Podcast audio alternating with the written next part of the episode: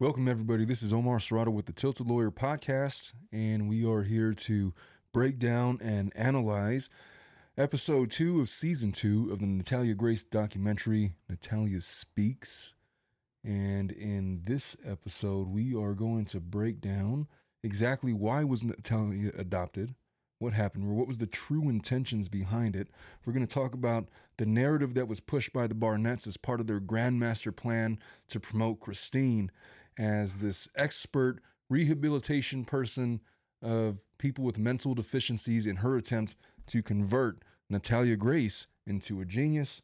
We're going to talk about Natalia's experiences, uh, reflecting her heartbreaking journey from her hopeful beginnings to what ultimately became as her becoming abandoned in an empty apartment. But you're going to want to stick around. We got a lot to get to. Let's get started. Whatever you might be going through and wherever you might be, this is Omar Serrato with the Tilted Lawyer Podcast. I'm here to take your mind off of things. Yes, I'm an attorney. No, I'm not giving you legal advice. We're going to sit and talk like people, as these are the candid thoughts of one practicing attorney, and it's after hours. So have a seat. Feel free to have a drink and join me. Let's get started. Let's talk about episode two. Episode two was titled I Did Not Do That. I didn't know that was a double um, boom, whatever that was. Um, episode two was titled For Love of Money. And it kind of got into like, why would the Barnetts lie about this stuff? Why did they need to re age her? So let's talk about it. Um, first off, episode two starts off with the much anticipated showdown between Natalia Grace and Michael Barnett. And they start off with Natalia saying, Well, during the gag order, I couldn't talk to Michael at all. So once they lifted that, I want he reached out and uh, said that he wanted to talk. And um, they flashed to Michael and he says, I feel like I have to do this to finish this in his Michael voice, the sensational theatrical uh, show pony um, caricature that he does.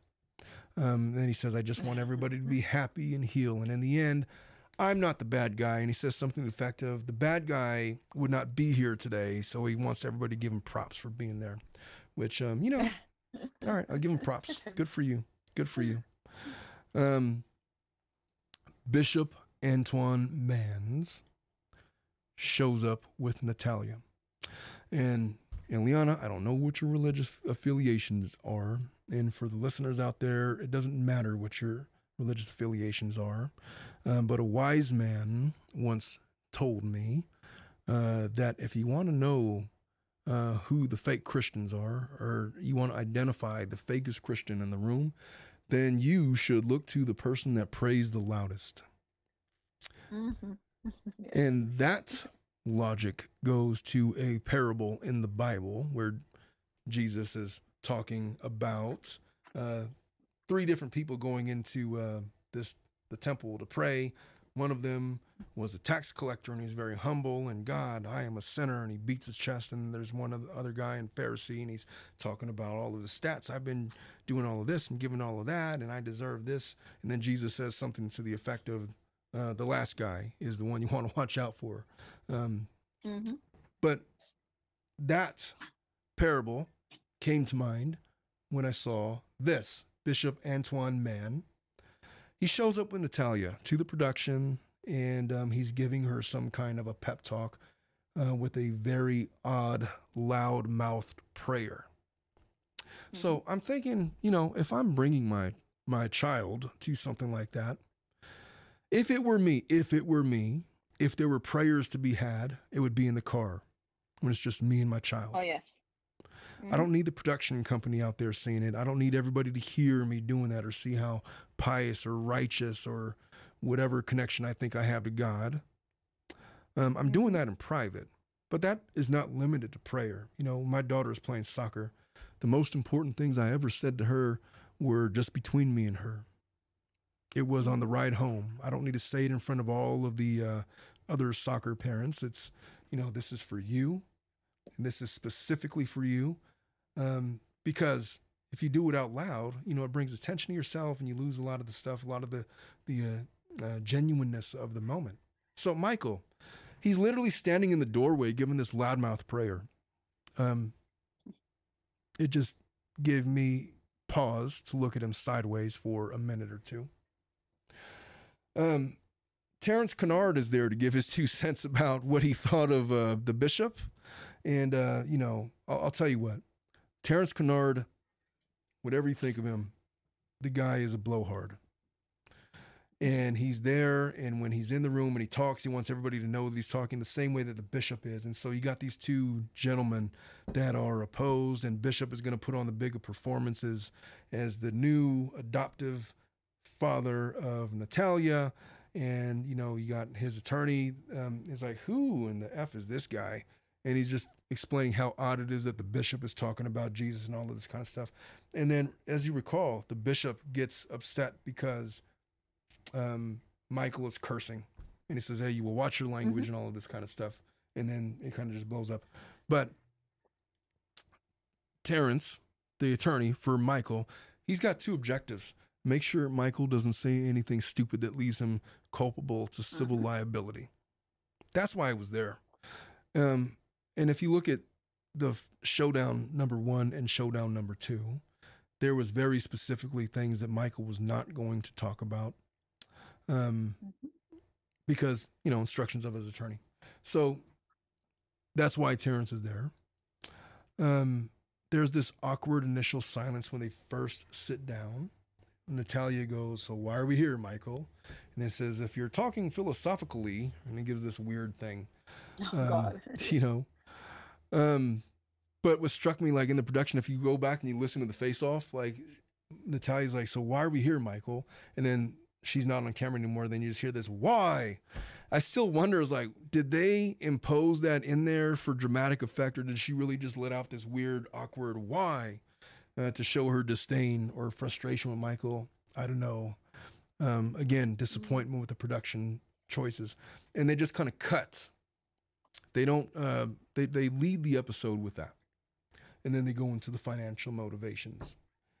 Introduction to uh, Brandon Davenport, um, who was a lead detective. He was first contacted in 2019. He says documents didn't add up as to who they were talking to. Um, he explains that Natalia was living with the Mans at the time. She had an ID card saying that she was an adult, and even though she was very clearly a child, um, he talks about lies that were pushed on Natalia. He said that the world should know uh, that she is a child, and this is the detective talking. Um, he speaks to the Barnett's motive, and he just kind of just blunts, bluntly states money and power, um, influence, wanted to pretend like everything was picture perfect. He flashed to Kristine that she's making this TV appearance. Michael alleged that Kristine thought that she had turned her son into a genius. So this is the plan.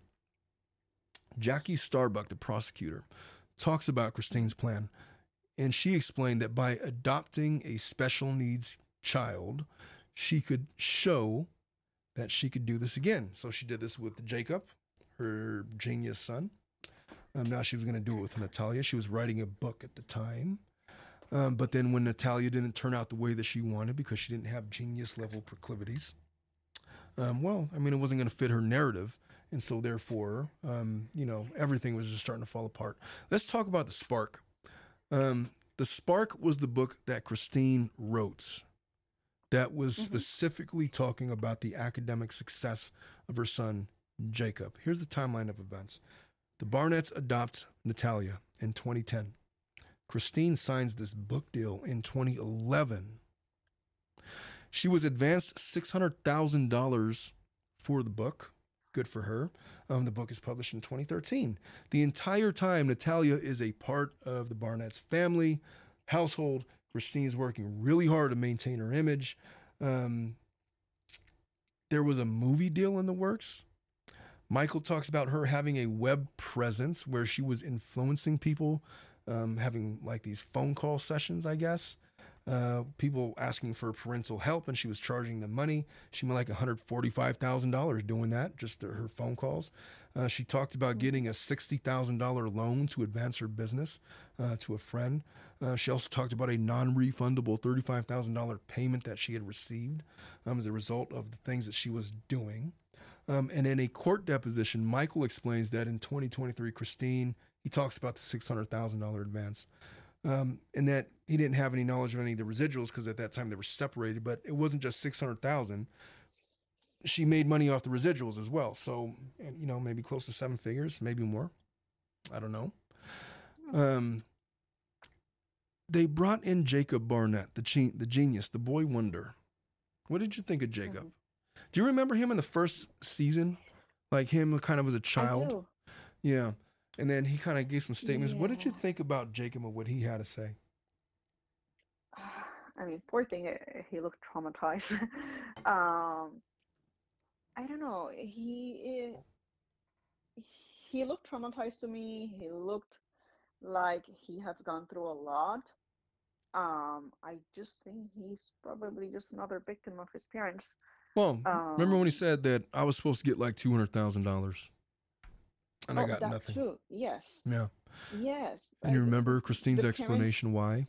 Because she spent that money so we could go to school in Canada. And then he's like, you know what? At that point, I just hung Mhm. up on her. Could you imagine Exactly. what a what an am, uh, what an ambition? Hold on, let me get rid of this. Uh, could you imagine what a roadblock it would have been to your ambition if you were 18 years old and you thought you were going to get $200,000 because your mom had told you that, and then she says, "Oh, just kidding. I spent that money so you could go to school in Canada." Like, I'm sure you could get over that, but it might set you back a couple of years because I mean, you know, depression and things. Um, I don't know. He he he doesn't seem well adjusted to that fact at all. He's still kind of trying to make sense of it all, and he's a very uh, juvenile adolescent in his thoughts and his processes. But you know, there's that aside to it. Um, Beth.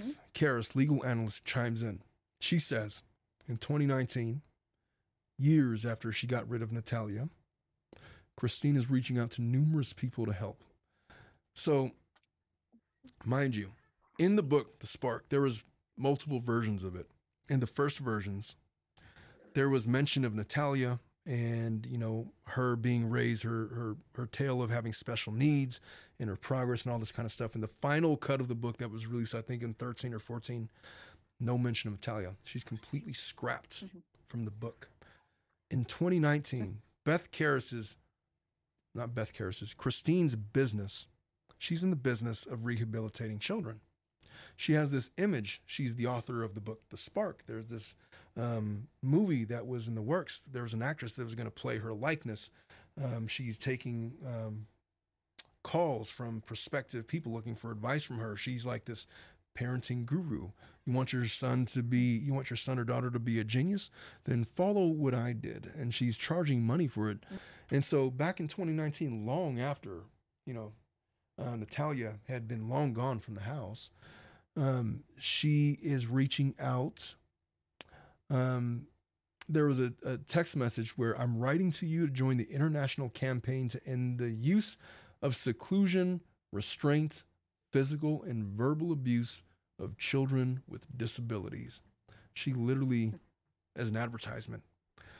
Um, and she happens to be accused of all of those things by Natalia. In this documentary at various points in the documentary. Um, and then they uh, flashed to Freddie Gill. You remember Freddie Gill?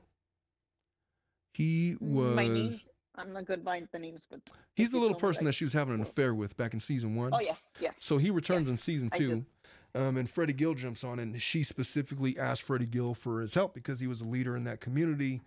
Um, and then Freddie's like, uh, you know, um, I mean, I guess, and he's just kind of opining on that. Um, but she had big plans for Natalia. He was so her deal was this: she was going to use Natalia's disability to make money Mhm.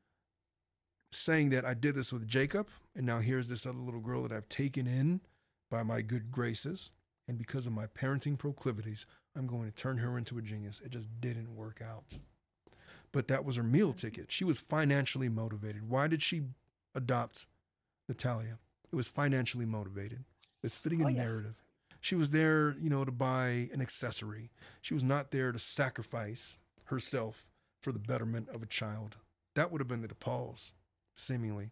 Mhm. So that's what Natalia uh, got herself into when she was adopted by the Barnetts. Um, they talk about Natalia's experience with the Barnetts. And she said that when I was first adopted by them, um, I was happy. And similar to the Chiconis, you know, so she's kind of resigning herself. Okay, the Chiconis thing is over. Maybe the Barnetts are going to be my real adoptive parents, and I'm going to be happy or find a measure of happiness out of all of this. So Mhm. she first gets to the home. She remembers that Kristine and Michael had both showed her around. They took her to her room. There was this huge dollhouse and a big princess bed there waiting for her. They showed her in to, uh, she was particularly excited about a walk in closet that she was going to have. She says that the Barnetts had lowered all of the shelves for her so she could get to things and, um, you know, was accommodating. She was so happy. There was a park across the, uh, the street. Uh, there was she was going to go to school. They enrolled her into first grade, um, and she was excited because she had wanted to go to school for as long as she could remember. She loved going to school. Um, they talked to some of the faculty. Wow. All right, so Kristine's whole plan was she was going to make Natalia a genius. So the Barnetts start pushing this narrative that Natalia's really smart, um, and that she's reading all of these advanced books. Um, but when the detective he follows up on these claims and um, he speaks to Natalia's former first grade teacher, um, and this is what she said. She says she acted like she belonged. I talked to her like she was in first grade. She seemed like a normal first grader. She was not exceptionally smart. She was an average first grader, which I was probably an average first grader. Um, Ileana, have you ever spoken at an elementary school? Yes, I have. So, not too long ago, maybe a couple years ago or a year ago, I gave like this a speech, not a speech. I don't even remember what I was doing, but I was speaking at an elementary school. Um, oh, it was like a career day or something like that. I was doing a favor, Mhm. uh, but I was speaking with. I spoke to third graders, second graders, first graders, and let me just tell you, um, first graders something else. And it's like they have the t- the, the attention span of like a gnat. Like I was literally telling them, "Oh, I'm a lawyer and this is what I do," and it's like, "Hey, do you think that gingerbread cookies are delicious?" just these random questions. yes. And then one kid was like, "You look like my grandpa." It's like, "Well, thank you Oh my. for that." Um, just all over the place, and so the fact to me that this first grade teacher is is um, lumping her into that. It means a little more if you've seen the difference between a first grade and a second grade class. Second graders are a little more, um, you know, a bigger attention span, I would say. But you know, the first graders on the kindergartners, nurse, uh, forget it. I could have just been, you know, Oh, yeah. invisible. Like they were just doing their own their own things. Like why why am I even here? Um, and by the way, the the patience that those teachers have to oh yes. exhibit. Ay, ay, ay. Um, so You gotta you gotta be born for that. Uh, Yeah. Type of, uh, role. Do you remember in the documentary when they were they had this video of Natalia reading from a Cosmopolitan magazine? yes, I do. I remember that part. And then it was like, oh, look, she's reading this adult article in Cosmopolitan. What would you say that the grade level is of the writing in Cosmopolitan magazine? I've never read it. Um, High school Well- level, college level. I I guess high school level, but then at the same time, like there's kids that are better at reading than others. um, so I Well- that even makes a difference. when I was seven years old, um, I remember for Christmas I got like a set of books, and the books was Mhm. like it was Robinson Crusoe and Wuthering Heights and all of these uh, flowers in the attic, and I was reading those books. Um, but I don't remember it being like all that impressive. I was like, you know, I mean, I could read. It, it wasn't like a huge Yeah. sign of like genius that I was able to read and comprehend these things. And Cosmopolitan, I don't think was at the level of um, I don't know, uh, Mark Twain. I mean, it, no, no. I mean, the, the wording, uh, it, it's considered, I guess, adult because it has it has adult subjects. But when it comes to like the words that they use, it's pretty. I don't know. well, you know what the detective said. He was he was like, uh, I mean, anyone can memorize a freaking article, and so Exactly. Kristine Yeah. Probably gave her this articles here read this over and over and over again and you know goes over and practices it and so she could perform uh, the act of reading this article out loud for others to marvel at her genius Mhm. and it seems just like you know a magician's tool chest that kristine was trying to perpetrate on natalia. Um, gateway woods identified that natalia's abilities and this is going back to the original adoption agency uh, were very similar to the Asia that they believed that she was. Oh, I could hear your baby in the background. Oh yes. Let me see. I think she woke up. Oh, she sounds very aggiv- aggiv- aggravated, aggravated. Oh, not too much. That's her. That's her like General existence. just- yeah. She's trying to talk to you? Up. Yes, like hey mom, I'm here. Let me get her real quick, All right, I'll pause so you can get situated. please. Thank you. Hello, Birdie. Oh yes. Let's come this way. I know. Let's go downstairs. Mhm. Looks like I'm hungry. That's all. Oh. He sounds so congested. Yeah, this going around, I'm, I'm kind of congested myself. And I know that you are. As soon as I called you on the phone, I was like, oh, she's got something for sure. Yes, it started like yesterday afternoon. The symptoms, I'm like, great. Like, just the last thing that I needed. But Dominic, what do you think about about this Woodford Reserve with the Diet Coke? How's that grabbing you? It's not bad, isn't it? Doesn't it taste like a? It tastes like a like a frappuccino or something. yeah. okay, I guess we can continue. You might hear her I'm gonna. She's fine. She'll just accentuate whatever. It's fine. She'll Um, just probably laugh. Yeah. All right. So, Because my husband is uh in a meeting right now. oh, no worries about that. done soon, but Let's uh let us proceed. Um, but anyway, Gatewood, Gateway Woods, they had talked about Natalia's abilities. They said they were very similar to age that they had believed that she was.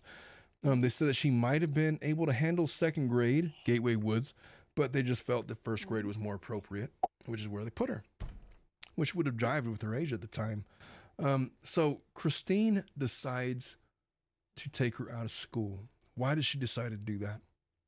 Um, they interviewed the principal of Natalia's elementary school, and this is what he had to say. He said, "In in his eyes, um, the only things that were odd about Natalia were the times that she had interacted with her parents, and he noted that the only reason why that was something of note was because he felt that they were really mean with her.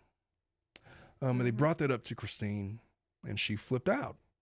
And her response to that was to pull her out of that school, and uh, she was going to be homeschooled now. That was their solution. So Natalia did not get a chance to say goodbye to her friend. She made a very big, you know, statement of that in in her interview. Um, and this was all because of phone calls that they were getting. There was some allegations that Natalia was running over people with her wheelchair which I don't think you have to be a sociopath to do that. You could do that on accident, especially if you're first grade level trying to navigate. Gosh, Mhm. man, my my uh my three and four year olds, five and six. I remember uh, my my eldest when she was six. They're just like uh they're all elbows and knees, man. They're clumsy. Yeah. They run into people, and, and so it, if she's in a wheelchair, it, it stands to reason. She's probably going to Mhm. run over a couple of feet here and there. Um, but that's nothing really to sneeze home about. Um, neither the teacher nor the principal mentioned anything behavioral regarding Natalia. Mhm. Um, but when they pulled her out, she was homeschooled. And do you remember um, the name of the homeschool? It was Homeschool at Barnett Academy. I don't know if the Barnetts created that or if it was like a thing, but that was the name of the school. Um, interestingly, Michael filed a police report. Why did he file a police report? I don't know. I imagine it was probably uh, some level of domestic violence allegation against Kristine. But he files a police report alleging fraud because Kristine passed Jacob in Japanese, even though he couldn't speak a word of it. Mhm. So you remember those transcripts? So it was like, oh, he gets an A in Arabic. Um, one of the classes was spaghetti making. It was like Yes. that is wild. That's the move. I mean, if you're trying to get your kid into college, you just want them to have a high GPA. Just make up your own homeschool Mhm.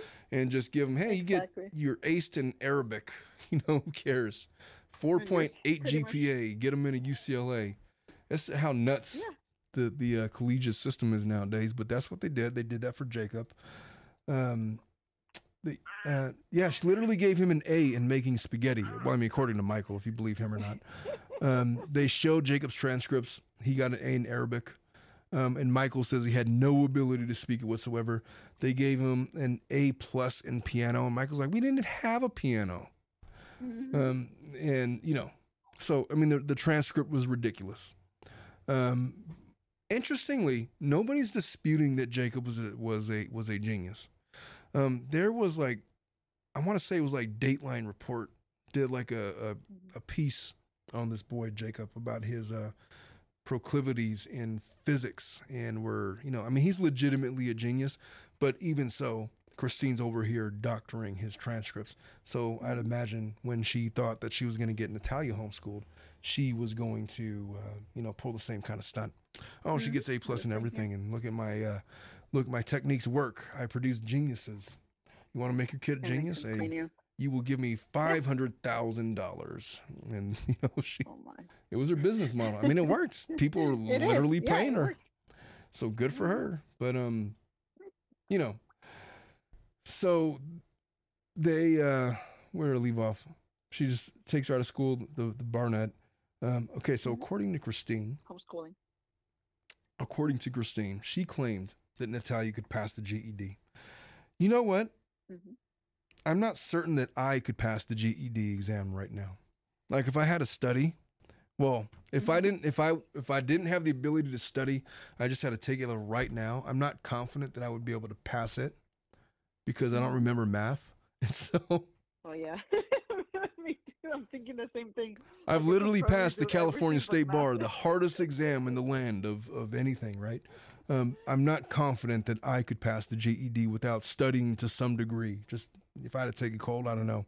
But Kristine is mentioning that Natalia could pass the GED if she wanted to. She would have been six or seven at the time. Um, she literally believed, I don't know if she literally believed this, but she was telling everybody that would listen that she turned Jacob into a genius. And that was her plan with Natalia. But Natalia didn't fit that narrative because she just wasn't genius level smart. And nobody is. I'm not. Um, I've, I- have met very few people that would fit that narrative. This leads us to the second pepper spray incident. So Natalia states when she was six or seven, so either in 2009 or 2010, Mhm. she says, Kristine gave me a physics paper. She didn't know what she was doing because it's physics, and physics is not, you know, it's not like doing algebra. It's it's a it's it's a Mhm. different thing. Um, she says she she tells Kristine that I don't know what I'm doing, and then Kristine says, "You know this. You do know what you're doing."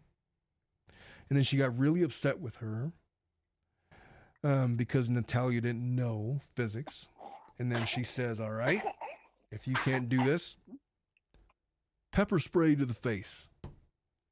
And then Natalia, you know, dramatizes the event. Not dramatizes and she didn't experience it, but you know, the the productive, um, dramatic effect of everything.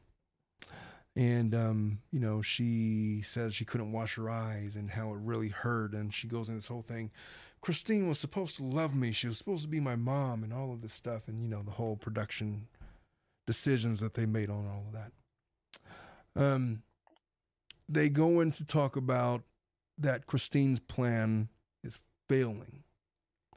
Natalia is not a genius, and what's worse is she is becoming a money pit. The whole reason that Kristine is doing this for financial gain is falling by the wayside because, hey, um, Natalia has a lot of medical needs. She needed surgeries uh, for her medical problems. Specifically, she had one surgery on her feet. And I think they had mentioned in the uh, documentary that they needed to loosen up her Achilles. So they had to basically sever it so that she could move her foot around, which is, you know, counterproductive to regular folks. But for her, she couldn't move her foot. The solution was cut up her Achilles um, so she can move her foot around. Um, she required, aside from the surgeries, Natalia talks about how she needed special shoes. Um, and they, they filmed a you know video of her shoes and they cost like thirty thousand dollars. Um, she talks about how on the nights after surgery she required pain medication and she would always call out to Kristine because that's supposed to be her mom. Kristine would never bring her the medication. Michael would end up doing it at, at certain points.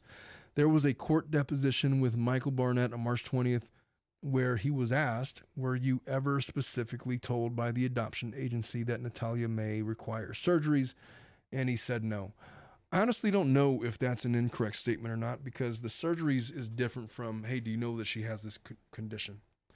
Um, hmm it's plausible that nobody told him like what that condition would require going forward. Plausible, but I haven't seen the entirety of the medical records, and Michael has lied But- about a lot of this stuff, and so who could believe him on anything? I mean, I will imagine that if you're adopting someone and you already know that they have um, some specific uh, medical needs, I mean, it was obvious by looking at her that you will de- do a little bit of research Yeah, and stands to reason you would do your homework on that and figure out that oh, this Yeah. is not going to be just like I'm going to raise a kid like it's a pet chihuahua. Mhm. exactly. Even those are expensive. yeah and, and so interestingly they, they pointed out that because of the re-aging process the doctors were unsure uh, really of how to treat her. Do we treat this young lady as if she's an adult? Because she had been re-aged at that point. Or do we treat her as if she's a child? Because the treatment paths are different for each. But the barnett's perpetrating this this re-aging process kind of just threw that into a tailspin. So for all we know it might have made her um, symptoms worse because she wasn't being maybe she was being treated as an adult as opposed to being a child i don't know but it played a role into it fast forward to veronica maxwell the retired fbi agent it wasn't abundantly clear why she was involved in all and mind you yeah, I was. She presents as um she's a retired FBI, so this wasn't like official. The FBI investigated anything. Mhm. She's doing this of her own accord, and because they did not specify specific federal charges against the Barnetts, I gotta believe that she was probably hired after the fact to look into all of this stuff. And so, Mhm. take that as you may with a grain of salt. Um, but her opinion was that there was a point where the Barnetts determined that Natalia was getting to be a bit much, a financial Mhm. burden, you know. Um, probably had behavioral issues because she had been through a lot, Jesus. And um, they cut from Veronica and they start talking about Natalia. Natalia's talking about the demeanor of Kristine. She says Kristine is always yelling about something. Um, she mentioned that when she started saying that Kristine started saying that Natalia was taking stuff from the boys, you know, like cars, Hot Wheels, or whatever. And you, you know what? I got a three and a four year old. They take stuff from each other all the time. It's like a, that is my aerial dress. That is my mermaid. That is my microphone. It doesn't matter what it is. There's always a fight about it. I'm starting to get to the point Yes. it's like, you know what? I'm gonna start making arm wrestling over things. They're constantly fighting over everything. So the fact that Kristine is mentioning that Natalia is taking things from the boys is not anything significant, but this sticks out in Natalia's mind. Um, there was a flashback in the documentary about Michael. There was an interview from 2019 where he starts dramatizing it. He says that Natalia was taking things from the boys that were important to them. Hot Wheels, Ninja Turtles, whatever. He would she would take them and then throw them in the streets, and in Michael's mind, so that the boys could get run over by the incoming cars. That was his allegation. Natalia says, "I never took anything." Um, Barnett's neighbor, the the the fake tan spray one, uh, Mhm. said that she wasn't there when she did. Oh, I don't think this was. This is one of the Barnett's neighbors. Um, they weren't nameless, but they said that they weren't there for stuff that she did, but she heard about it from the boys. Um, Natalia says that she treated the boys normally, and uh, with her, um, like she always, and with her, it was like she always did something wrong. Um, and then the uh, general conclusion of the doc- documentary was that Kristine was trying to hide Natalia from the world. So they mentioned that the Spark, the book that Kristine had written, written and published while Natalia was part of the family, in the initial drafts it talked about Natalia, but the final book took all mentions of her adoption, dwarfism, and Natalia herself out of the book entirely, completely. So there was this concerted effort, um, argued by the documentary, that Kristine was trying to get rid of Natalia. Um, they support that by fast forwarding to an event where they try to go across the street to the park. Natalia remembers that she was in a stroller and the boys were, you know, outside of the stroller. They put a blanket over her. The boys got to play at the park when she was stuck in there. And then somebody had come, come by to ask um, if she wanted to play as well. And then Kristine said she was sleeping. And Natalia's like, I'm not asleep. I'm awake. I want to play. Um, and she wasn't allowed to do that. Yeah. Um, which, yeah, you know, have you ever done the, the, the blanket over the stroller thing with your child? Yeah. Not too much because she doesn't like it. No. Yeah, my Yeah, I kids mean, don't uh, like it either. sleeping, okay, but when they're awake, they want to see everything. Yeah, they pull the blanket off or whatever, and Yeah. it, it's my my kids did the same thing. Um, Rachel Ambler chimed in again, and she says that she definitely noticed a difference in Kristine with Natalia in the way that she would treat the boys. Um, she f- said that she felt like she was locking herself in the house with Natalia, trying to fix her, uh, make her like Kristine wanted. Um, there were talks about Kristine trying to make Natalia look like an adult. Now, this kind of speaks to more nefarious allegations about Kristine perhaps trying to set up Natalia with dates with the guy that she was having an affair with, or perhaps other little people, or I don't know. There was this whole weird um, sexual assault angle to all of this that was not really Yeah. explored in depth by the documentary. Natalia herself never specifically accused um, Michael of anything. Matter of fact, the one time uh, where it was suggested um, by um, that one guy um, that Kristine had an affair with that she was having sexual relations with Michael, Natalia flat out denied it. And I think that, do you recall when the first interview with Michael, when they gave him that laptop and he's like, I'm not looking at that. Do you want me to throw it across the room? And then the producer's like, please don't do that. Just could Oh, you not? yes. I feel like he was pro- they're trying to play for him the allegation that Michael was having sex with Natalia. Um, Natalia herself never made that allegation. Um, I think that that allegation didn't even come from Kristine. That came from uh, what was that guy's name again? Um, I can't remember what his name was. I, Jeffrey something. me either, I guess. Yeah, but it came from that guy, and he says that he heard that from Christine. What to make of that, I don't know. I just know this that Natalia, throughout seasons or, or episodes one through six, never made sexual assault allegations against the Barnetts. That wasn't a thing. That was third party allegations that came about as a result of people that were associated with the Barnetts. And so take from that what you what you will, um, but that wasn't coming from Natalia there was suggestions that maybe that was going on because Kristine was trying to dress her up like an adult. There was some insinuation that was because she's trying to set her up with dates. Um, with uh, actually, you know what? I think Natalia did make kind of reference to that about her trying to be set up with uh, to to be set up on dates with other folks. Yes. But I think those are in episodes Yes, three and four. That did not come about in episode two. We're going to get into that in episodes three and four. She didn't make mention of that, but she said specifically that nothing sexual happened to her. But she did say that she was getting prepped for that. You know what I mean? And so, I don't know. The FBI agent chimes in and she talks about that she opined that the Barnetts were looking for a disabled child to groom a certain way. And what she says was that Natalia would perpetuate the idea that she was older so she could live independently and that this was the best case scenario if Natalia was saying it because it allows the uh, Barnetts to save face, specifically Kristine. It's like, hey, I tried to adopt a special needs child, but it was actually an adult. Um, and the problem with the FBI agents was that she didn't really give any insights into any of the investigations that she did. She just made like these conclusory statements based on what? Mhm. I have no idea. She didn't really show her work.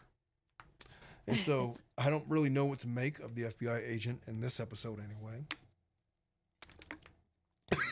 like kind of just put her in there. It's like a little bit of extra information, and then that that was it. Like it didn't make much sense to me. Well, that led us to the showdown. Oh, the big showdown. Do you remember the showdown? So they started the episode with this Michael versus Natalia. Finally, Mhm. they're going to talk after all of these things that happened. And, um, you know, they cut through all of that to get through all of the stuff and try to expose this was Kristine's plan and all of this stuff. And they focused really on Kristine's um, attempt uh, to profit off, off of Natalia. Didn't work out because she didn't fit the narrative, whatever. So fast forward, here we are. It's the showdown. And they start, Michael is sitting in a chair, Natalia is sitting in a chair, and they give that very theatrical um, when Natalia's like, why? Um, they preface that with a question. Natalia was like, uh, Michael, why did you guys adopt me? And then the, the produced, like they infuse it in, why? And it's very difficult to know what specifically was said because it's so overproduced. And even, you know, Mhm. they're saying that Michael's cursing. You don't get any of that in the documentary. Like, so it's like super hyper edited. Um, I would have loved to see the uncut version of all of that without all of the production. Um, but this is what we had. So the first thing out of Michael's mouth, if you believe that it went down like this uh, with the production team, he says that I've learned recently that you and I have the same monster. Let's put this in perspective. Natalia was born in Ukraine 2003, given up for adoption by her biological mother the day that she was born, spent the first four or five years of her life until about 2008 in a Ukrainian orphanage where she was severely traumatized and uh, probably sexually assaulted, as we'll learn in subsequent episodes. Um, she's adopted by the Jaconis. The Jaconis give her up because she's not getting along with the the the, the adopted uh, sibling. Um, she was going to go with the DePauls, and that didn't work out because the Chaconies thought that the DePauls had prompted a CPS investigation into them. So the DePauls are out. The Barnetts go into it. If you believe Natalia's accounts of it, she spends the whole time there with them trying to convince her that you're not a seven-year-old little girl. You're actually 22. You're going to tell everybody that. She's pepper tri- she's pepper sprayed at least twice in the face. If you believe all of the allegations in the documentary, she's been beaten with belts, with elbows, with closed fists, with open hands, with forearms, or anything else they could use to beat her with. Um, she has been probably um, paraded for potential sexual assault, if not outright sexual assault. Um, she was left, if you believe season one, um, out in the dark, in the cold after midnight because of her failure to obey certain things. Um, she has been severely abused. And then in 2013, not, not, to mention stripped of her childhood, she's changed from age 8 to 22. Um, when that when goes down, she goes to live with the mans for 10 years. She doesn't know how old she is. She has to go through his DNA analysis to figure it all out. Um, you have to go through her dentist records and all of these things to before she finally comes to the realization that I'm actually the age I always thought I was because I know that. And, Mhm. you know, that's been my life experience. So here she is. All of these things have happened to her. Um, Kristine would be the, the provocateur of her abuse. Michael would have been charged with the duty of protecting her from the abuse. He never did. And we'll talk about those, about that in episode five and six. But she's gone through all of these things. And Michael leads off the interview that we have the same monster. He says, We are here because we both were incredible victims of an otherworldly type of abuse. And then at that point, it kind of just awkwardly points and Natalia asks Michael not to cuss. But she did it like in this in this aggressive way that was similar to what the bishop was coaching her to do during that overly Yeah. aggressive, all for show prayer that he did in the doorway of the Mhm. house where they're about to do the interview. And so I don't really fault her for that. I feel like she was coached to do that, or at least prepped, you know, pumped up to be aggressive with Michael. Um, but she asked him not to cuss. She says, first, please don't curse. Second, what do you mean that you were a victim? And then Michael's like, there's a lot of stuff that you don't know. And Talia says, you want to elaborate? And then Michael's like, yeah, I will. You want to give me a second to do it? It's like, wow, this effing guy, man. And so, okay, if I'm a dad, if I'm a dad, if anybody were to talk to one of my daughters that way, um, I would I would jump in, but not for religious reasons. Because my daughter, well, I mean, the eldest is 17, but the three and four year old, obviously, I'm a dad. Um, I understand the need to jump in, but literally, he says this like kind of snarky. You want to give me a second to get to it, and then you know, um, he says this is not easy. I have the same monster that you do. I was exceptionally controlled and put down and threatened and minimalized. Um, and that was who I was. Uh, Kristine ripped into me. I was instructed into being exactly what she wanted me to be.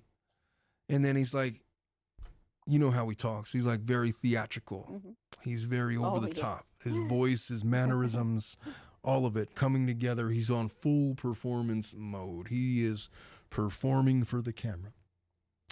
And then Antwon steps up, the bishop Antwon, you know, the good bishop of the church of whatever church he's in. Um, and he says that we should respect God in this house. Uh, this is not the place to cuss. And then Terrance, the attorney, says, Now hold on a minute there, Bishop. And he um, defends Michael. He's trying to calm down Antwon. And then they get into this whole argument about whether or not there should be cursing involved. And then uh, Terrance is like, I wouldn't ask you not to be a Christian any more than you should ask us to be uh, to, to to use foul language and it just kind of snowballs from there. And then Michael throws a tantrum and he says that I tried, I tried, and he says it over and over and over again. And then he goes cries to he goes to cry literally outside. He gets in his car and he drives away. Um, there was this confrontation where Antwon is chasing him outside of the house, um, and he's like, uh, "Don't you come near me," and all this kind of stuff. And it just and Natalia's in the house crying. It's just this huge dramatic event and um, it didn't have to go that way, but that's the way that the first meeting went. So, what did you think about all of that, Eliana? Well, the first thing that infuriated me was when Michael dared to compare whatever he went through with Kristine being like the same level as Natalia, like being the same victim or I mean he didn't specify that he had the same I guess level of trauma, but he insinuated it. And I was like really? Like how dare you to compare what you went through with what Natalia went through. Isn't that weird? But like, um, I mean, imagine like you got this little girl that's been through all of this stuff, and then he dares to say, "I was a victim too," and he doesn't even lead with But- Natalia's trauma; he leads with his own. he that's his personality. Like you can tell it's all about him, him, him, and he is that type that he's not gonna recognize that he did something wrong. Yeah. um, he's gonna turn himself into the victim. And what better way to do it than to say that, oh yeah, I'm a victim too. Like, and if you see whenever they're talking, whenever Natalia asks to specify, to elaborate a little bit more, he always has a way of just answering something else. Like he doesn't give a straight answer. Um, I don't know. Uh, I don't know what's the need for it, but I know like there's a lot of people that are like that, and narcissistic, I guess. Well, there's the Um, confrontation. He's he has no problem being confrontational with Natalia. oh no, no. And you saw like in the videos in season one about when he's going there after Natalia had called that CPS worker about she didn't have any food or whatever, and then he goes there with the video camera and says, "Look at all of the food that I brought you. Look at all this food in the refrigerator." And then he's like, kind of like uh, berating this little Mhm. girl who's supposed to be 22. And we had a lot of things to say about that. Um, but with Kristine, showman. yeah, with Kristine, I'll say this: I have no doubt, I have no doubt that Michael was probably in an abusive relationship with Kristine, and Oh yeah, I some yeah. feel, I feel like um, he was a victim in many regards. He was certainly not a protector to Natalia, and to be fair, a lot of Natalia's allegations about the abuse stem from her interactions with Kristine, not really from Michael, other than Michael just failed to protect her. I do give Michael credit for at the very least showing up to the documentary to, I guess, speak his piece. As um, off-putting as it was for him to sit there um, and and exclaim that he's the real victim in all of this, um, you know, I mean, it takes a little bit of it, it takes a certain level of courage to do that, and so good on him for doing that. But just the way that it devolved, and like I said at the very beginning of the episode, um, who's the person that you need to watch out for in the Christian church? It's the person that prays the loudest, and Bishop, like that whole spectacle of how he did that. Um, it, I mean, know, knowing what I know now about uh, what has unfolded since. I have very specific opinions about Antwon. When the show was unfolding, when I was watching it the first time, you know, I was kind of in his corner.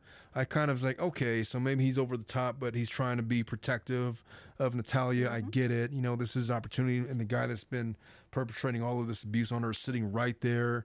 If I was dad, I could see wanting to be confrontational, but you know, I'm not sure if it was all of that or, or if that's what he was doing or not. But it was over the top. When they had their second showdown face to face back in season six or episode six, um, neither uh, Terrance nor Antwon were there to unravel the whole thing. So they actually did get a a, a talk. Um, But yeah, Antwon was uh, a little over the top. Michael was over the top. His attorney being there was over the top. And so nothing really came of all of that. Um, I will say this. Ileana, what now the mans Mhm. have like 11 children. Most of them are adopted. Yes. And you know, as an attorney that deals in adoption, that adoptive families oftentimes collect significant finances for the care of those children. Um, what's your experience with that in the state of California? Well, um, of course, they do get, like you said, that financial help, and then there's a lot of people that basically make that their job, adopting children and living off of the financial help that the government gives them for uh, doing the adoption. And when I saw the man's family, that's what I thought they were one of those families that live off adopting children because it's uh, pretty I mean, it's in the thousands that you receive for each child. Um, it's like a, a, a full-time job income for each child. The more you get, more money. And I mean, I don't think you need, unless you have a special needs uh, child, you probably can take care of that child with less than half of what you receive um, from the state. Well, so like with Natalia, Michael in episode six talks about he was like taking her, Antwon was taking her disability checks, her food stamps, and all those kinds of things. But if you wanted to make it a career to be an adoptive parent, that's certain. There's certainly folks out there that do that. They're adopting, you know, to take care of this child, but they also get money for it. Now, Natalia presumably was probably handsomely paid for this documentary. And then at the end of Oh, yeah. episode six, we get into, you know, Terrance, or not Terrance, Antwon calling into the production company, you know, weeks before this is about to release. This whole 90 second aside about how Natalia is kind of like she's lost, she's lost it, and she's kind of she's crazy. She's a sociopath. She only cares about any, uh, only cares about herself, and basically tries to sabotage the whole documentary. And a lot of people in the comments were speculating, why would he do that? Like, if you were just a disappointed parent, you're not like trying to ruin her whole life. But he made a point to basically try to sabotage the production, which leads me to believe that there was some financial interest um, in all of this and his involvement in all of this. Um, and it, you know, I mean, we're going to explore a lot more in episode six. I'm just saying that I got some questions about the mans and their true intentions and what's actually going on. And you had noticed, you had mentioned, I hadn't seen this, uh, but this morning, I guess um, you had mentioned that Antwon had come out with a statement about Natalia. Um, what was that about? Yes, that um, they're in good terms. Um, I think it was the the mom that spoke that they're in good terms, that they're in communication, that they're not living together. Apparently, Natalia's living with off with some friends, but that everything is good uh, between them. Um, I mean, at the end of the day, Natalia at this point is an adult, so I found it a little bit odd that she continued to live with them um, after a, uh, a certain age uh, with all those children in there. Um, but yeah, that's the what I read this morning um, regarding the man's and the relationship with Natalia. I mean, I don't blame her though. I mean, you know, it's expensive to live out on your own. She's got uh, It is. limited ability to uh, make money. I assume uh, that she's um, earning money from these documentaries. She started a GoFundMe. She was asking Oh, for like twenty thousand dollars to uh, try to start her life or put a down payment on a house or something. Um, that was a couple of days ago, um, which I don't blame her from doing that. And look, I don't look. I'm not saying that Natalia is a saint. I'm not saying that she's without blame. I'm not selling. I'm not saying that 100% of everything that sh- has come out of her mouth is truthful. I'm just saying that she is alive, and she's at least you know 22 years old, and she has to Mhm. find a way to get by, same as everybody else. And the deck of cards that she was handed um, wasn't very good, and she's gone through a significant Mhm. amount of trauma. And she here she is in her early 20s. She hasn't even fully developed her, her frontal cortex to know what her personality is going to end up being. That's not going to come until she's around 26, 27 years old. And so she's got some issues. She has some trauma scars that she has to deal with. And amongst all of that, for her to be able to be independent, a lot of normal children are not independent at 22 years old. hmm Oh no. Some are not independent going into their 30s. And so exactly. I understand that she probably it, it doesn't surprise me that she was still still living with the mans at 22 years old. Mhm. I would be shocked. I'd be more impressed that she was able to get out of that. And if she is indeed living with friends, and good for her. I'm just saying that there's been a lot of talk about, oh, she's a sociopath. I don't know if she's a sociopath. She's never been diagnosed with that. The only mental deficiency that Mhm. she's ever been accused of having um, is RAD, you know, which was basically the thing that prevented her from bonding with Mhm. people, her adoptive parents, because of her fears of not being able to attach or being discarded or, or whatnot.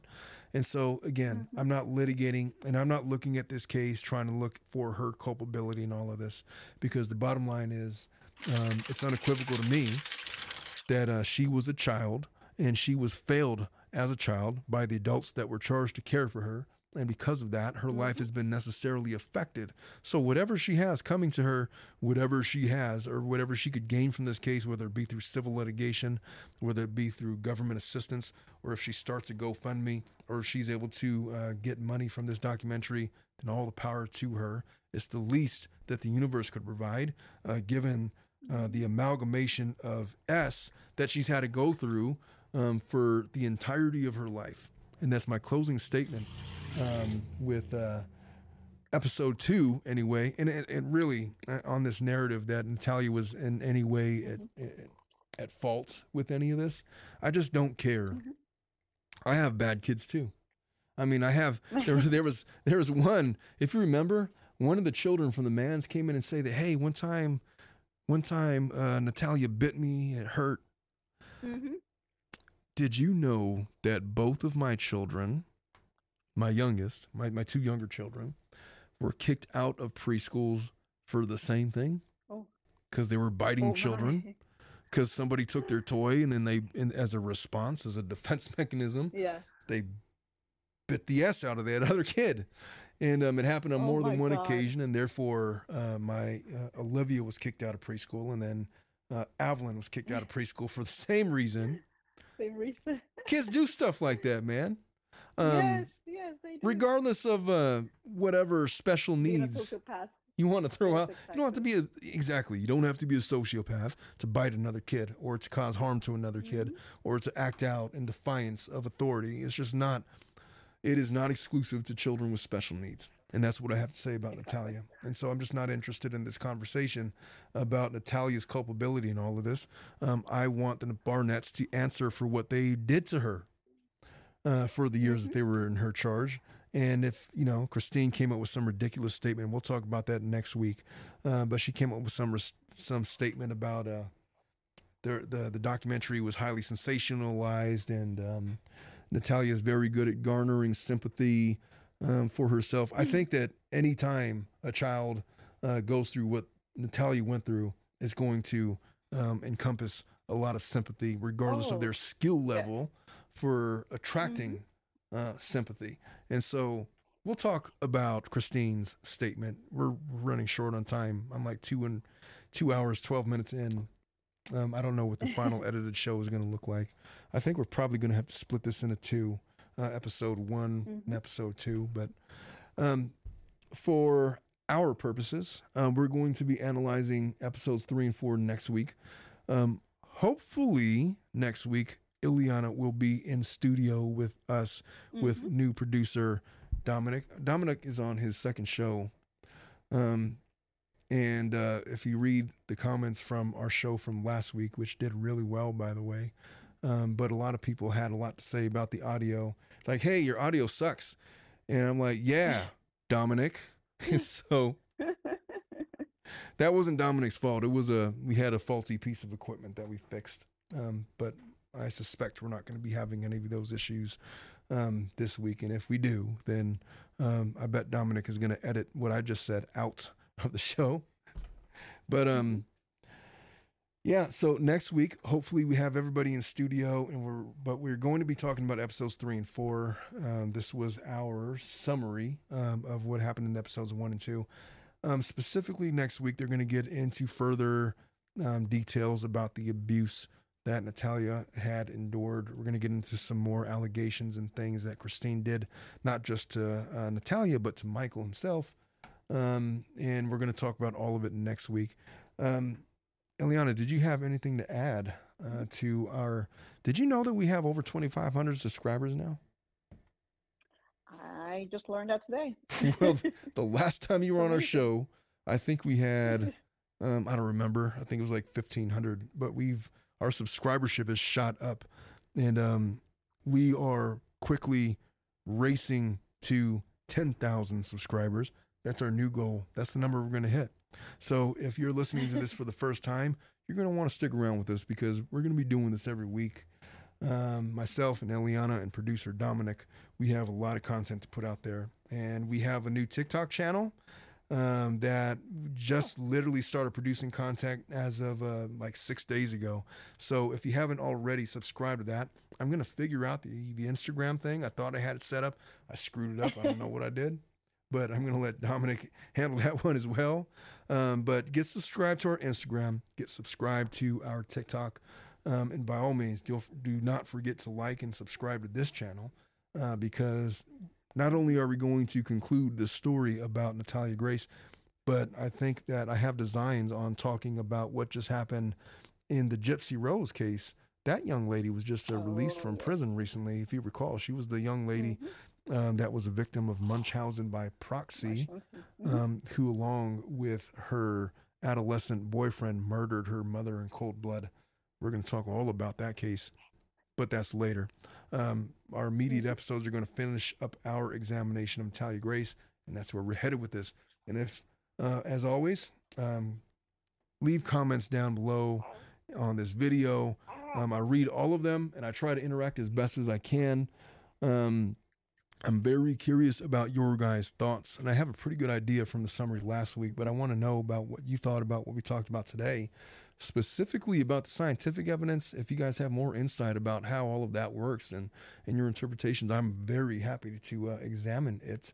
Um, what are your thoughts about Michael? Somebody had asked me if, um, because I had mentioned that Michael, I thought that he was gay, and I Oh, yeah, was I like, uh, did are you trying to say that like as as like a, a knock on him? It's like no, not at all. I think that if he's genuinely homosexual and um, he's in this abusive relationship with Kristine, it looks to me like she's using that against him as a way to humiliate him. It's playing into the abuse. It was not like to you know to disparage him in any way. I just suspect that that might be the case based on his mannerisms and the w- things that he's uh, um, exhibited on the Mhm. show. Um, if it's not the case, then it's not, but it looks that way. Um, but you know, we'll talk more about that in episodes three and four. So, with that, ladies and gentlemen, thank you for tuning in, and thank you so much for bringing us over 2,500 subscribers. I think that we should set a benchmark that if we get to 10,000 subscribers, uh, that we're going to have to make Ileana dye her hair purple or something. What? Yeah, nope, Oh, nope, nope. I said it. no. I said it. It's done. It's contracts. oh, no. We'll figure out something. Well, I didn't. I didn't agree. I didn't. I think it was implied consent. The way that she answered that first. No, it's fine. We're not gonna. No. We'll, we'll, we'll figure out some kind of crazy thing to do. But um, thank you everybody for tuning in. I've been going on way too long with all of this, and we will see you guys all next week. Bye bye. Thank you all for listening to the entire podcast. We really do appreciate that. And as always, you can find us on YouTube on the Tilted Lawyer Podcast YouTube channel or on your podcast carrier of choice. If you feel we've presented anything of value, please leave a five star rating, like, and subscribe. We always appreciate that kind of thing. And we do look forward to seeing you all again live every Thursday at 3 in the afternoon. We love you all. Take care. Bye bye.